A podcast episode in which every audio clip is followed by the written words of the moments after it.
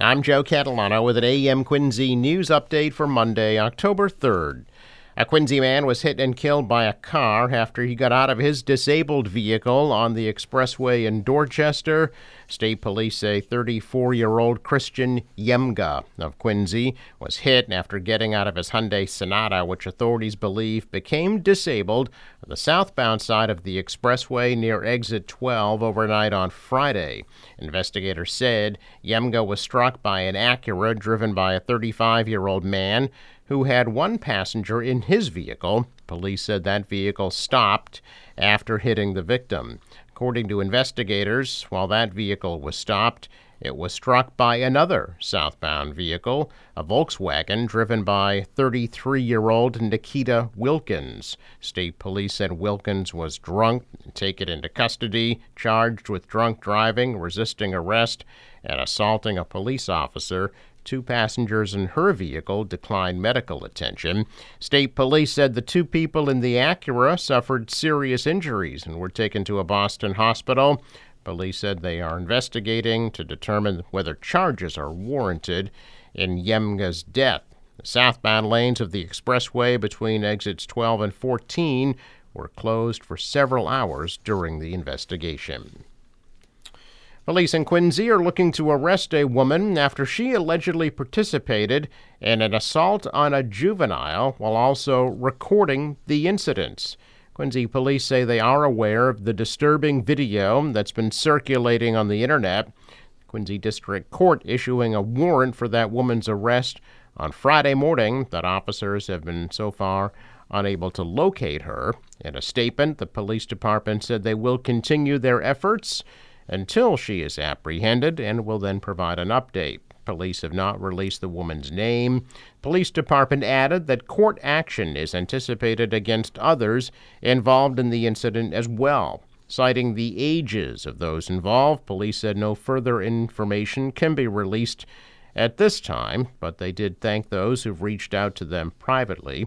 Police also said they have removed all links to the video on their public social media pages. Given that the victim is a juvenile, it's believed that the attack took place in Howes Neck.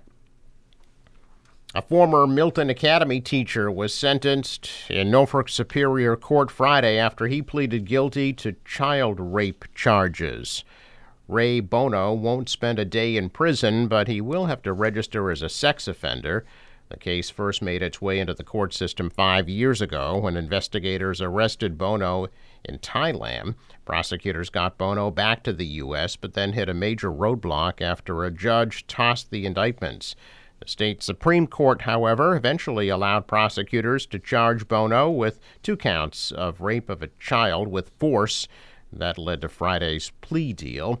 Prosecutors say Bono, who is now seventy-seven, will serve his probation in Maine, where he'll be living. Milton Academy is a prestigious prep boarding and day school in Milton. One teenager under arrest, police searching for at least two more after one car was stolen and several were broken into overnight in Quincy. Police say a fourteen-year-old Brockton boy stole a car that was parked on Dale Avenue at three twenty this morning. Police recovered that car on Ritchie Road and arrested the team. Vehicles were also reportedly broken into on Alton Road and in the area of Kendrick Avenue and Franklin Streets. The childhood home of Mark Wahlberg and his family heavily damaged after a fire broke out yesterday morning and spread to three nearby triple-deckers in Dorchester. Boston Fire Department said heavy fire started in the back of a triple-decker and was pushed by wind to several buildings. The blaze started at twenty-five Peveril Street, where the Wahlbergs used to live, and spread to homes on Cushion Avenue. A total of fifteen people were displaced. Two people with minor injuries were taken to the hospital as crews worked to battle the flames. Fire department said a total of three people were hurt with minor injuries, one civilian and two firefighters. Fire caused about two million dollars worth of damages across four buildings. The cause of the fire was still under investigation. A man arrested Friday night in the grisly killing of his mother on Cape Cod has died after a medical emergency in his jail cell. thirty-four-year-old Adam Howe was rushed to Saint Luke's Hospital in New Bedford, where he was pronounced dead. State Police and Cape and Islands District Attorney's Office are investigating his death. The Sheriff's Office said they have not determined a cause of death.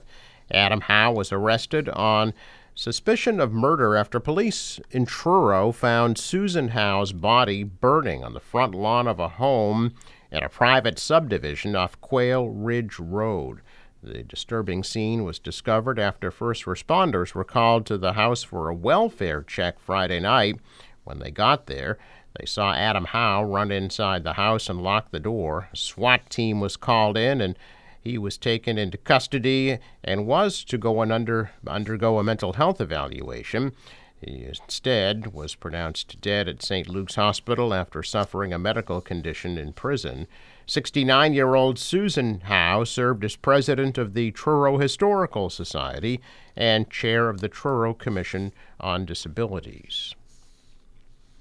A former manager at a Scituate restaurant is facing theft and tax evasion charges for allegedly stealing two hundred thousand dollars from her employer in order to cover her Keno losses. fifty-five-year-old Maureen Graham of Plymouth was indicted Friday. She was hired to be general manager at The Voyage in two thousand eighteen, where her responsibilities included payroll and tracking cash sales.